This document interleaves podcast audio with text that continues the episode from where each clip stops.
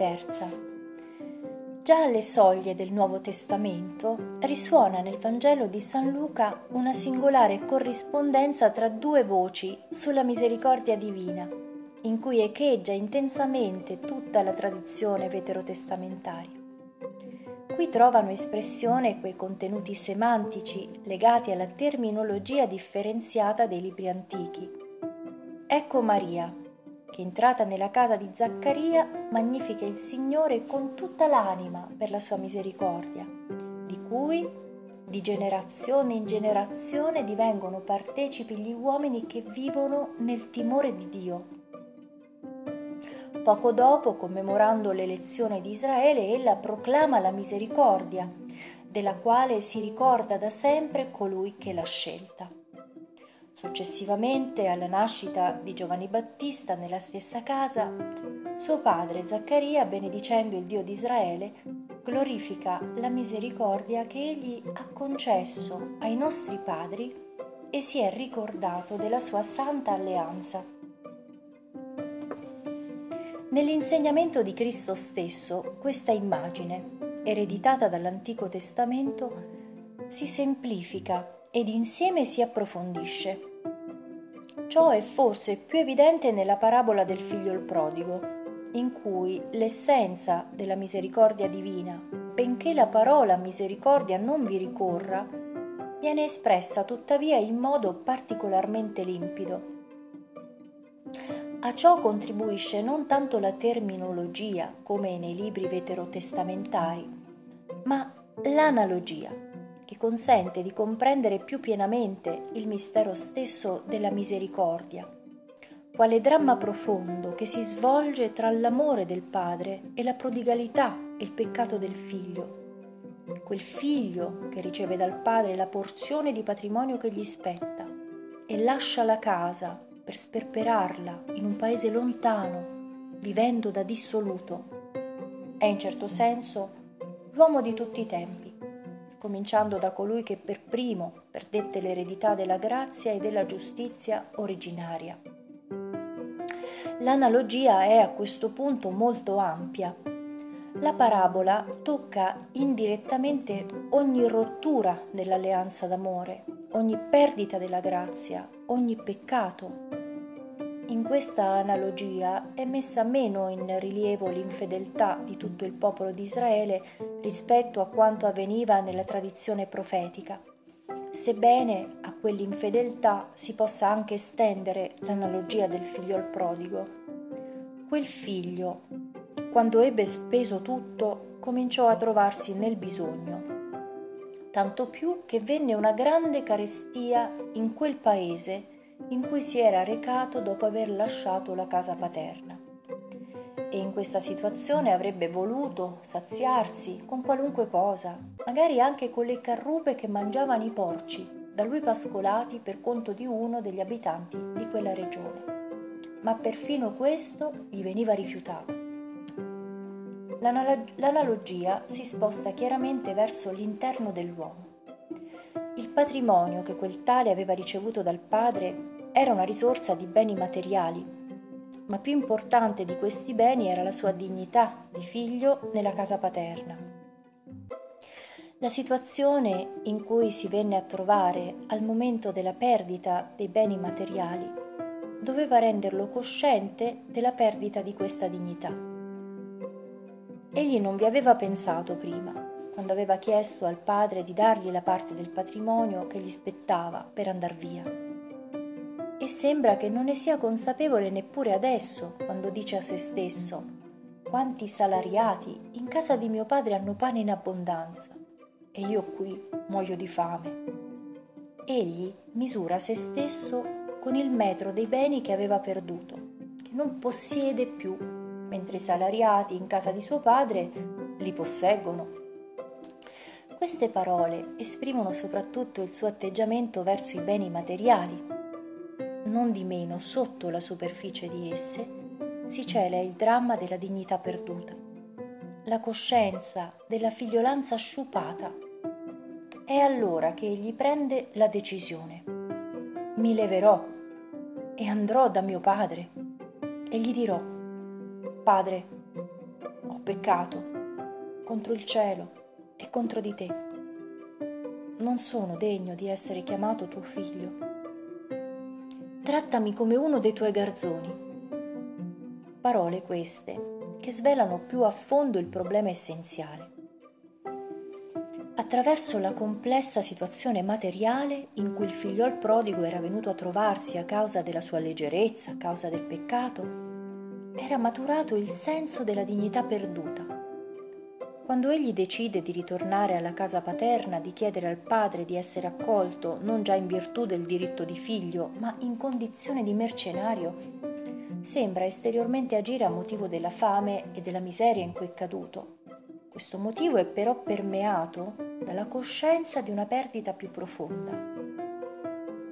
Essere un garzone nella casa del proprio padre è certamente una grande umiliazione e vergogna non di meno, il figlio il prodigo è pronto ad affrontare tali umiliazioni e vergogna. Egli si rende conto che non ha più alcun diritto se non quello di essere mercenario nella casa del padre.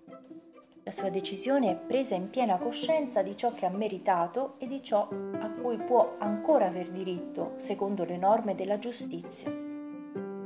Proprio questo ragionamento dimostra che al centro della coscienza del figlio il prodigo emerge il senso della dignità perduta, di quella dignità che scaturisce dal rapporto del figlio col padre.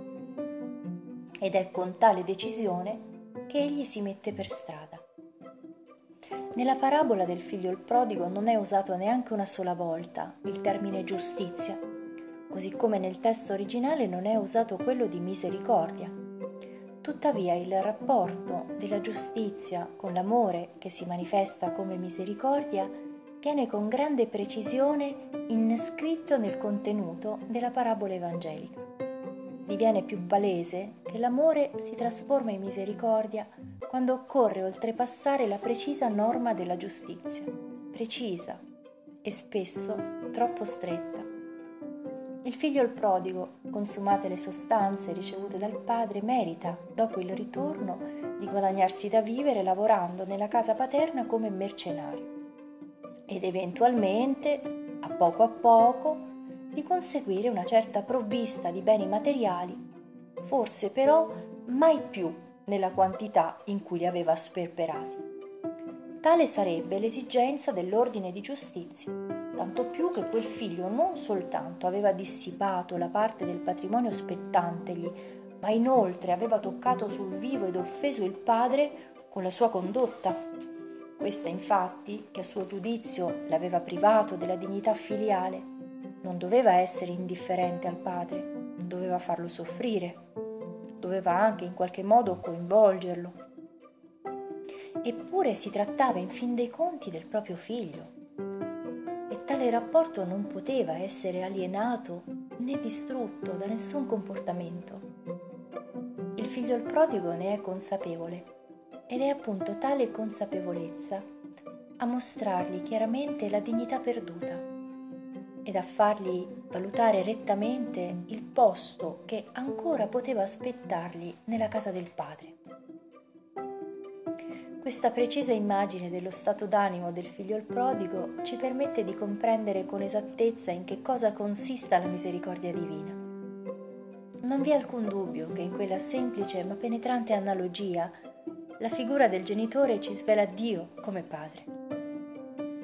Il comportamento del padre della parabola e tutto il suo modo di agire, che manifestano il suo atteggiamento interiore, ci consentono di ritrovare i singoli fili della visione veterotestamentaria della misericordia in una sintesi totalmente nuova, piena di semplicità e di profondità.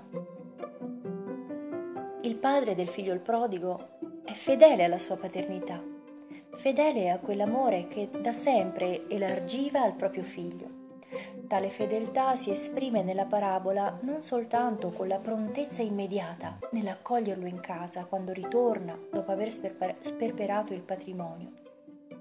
Essa si esprime ancor più pienamente con quella gioia, con quella festosità così generosa nei confronti del dissipatore dopo il ritorno, che è tale da suscitare l'opposizione e l'invidia del fratello maggiore, il quale non si era mai allontanato dal padre e non ne aveva abbandonato la casa.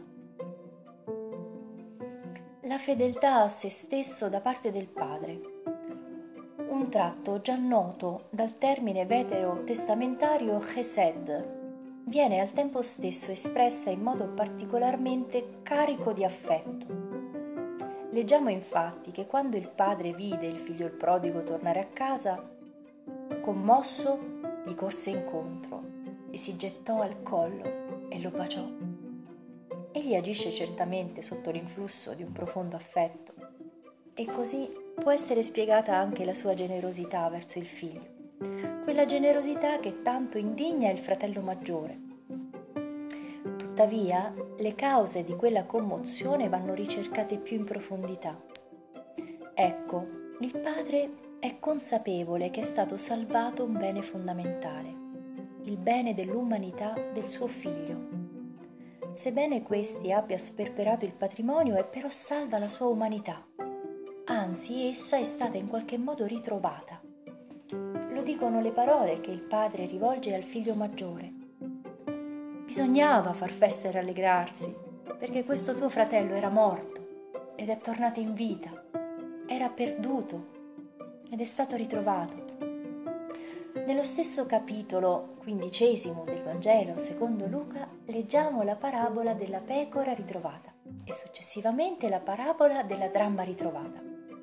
Ogni volta vi è posta in rilievo la medesima gioia presente nel caso del figlio il prodigo la fedeltà del padre a se stesso è totalmente incentrata sull'umanità del figlio perduto, sulla sua dignità.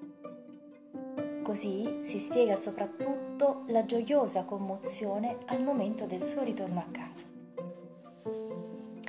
Proseguendo si può dunque dire che l'amore verso il figlio, l'amore che scaturisce dall'essenza stessa della paternità, obbliga in un certo senso il padre ad avere sollecitudine della dignità del figlio. Questa sollecitudine costituisce la misura del suo amore, l'amore di cui scriverà poi San Paolo.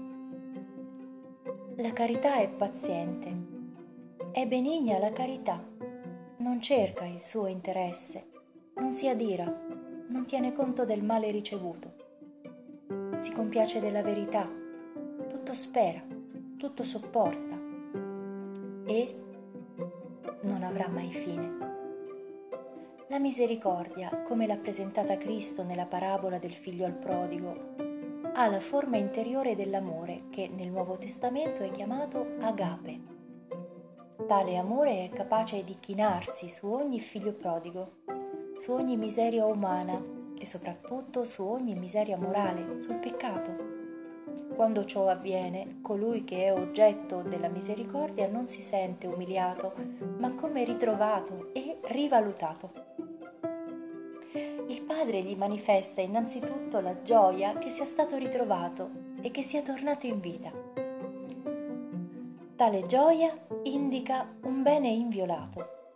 Un figlio, anche se prodigo, non cessa di essere figlio reale di suo padre Essa indica inoltre un bene ritrovato, che nel caso del figlio al prodigo fu il ritorno alla verità su se stesso.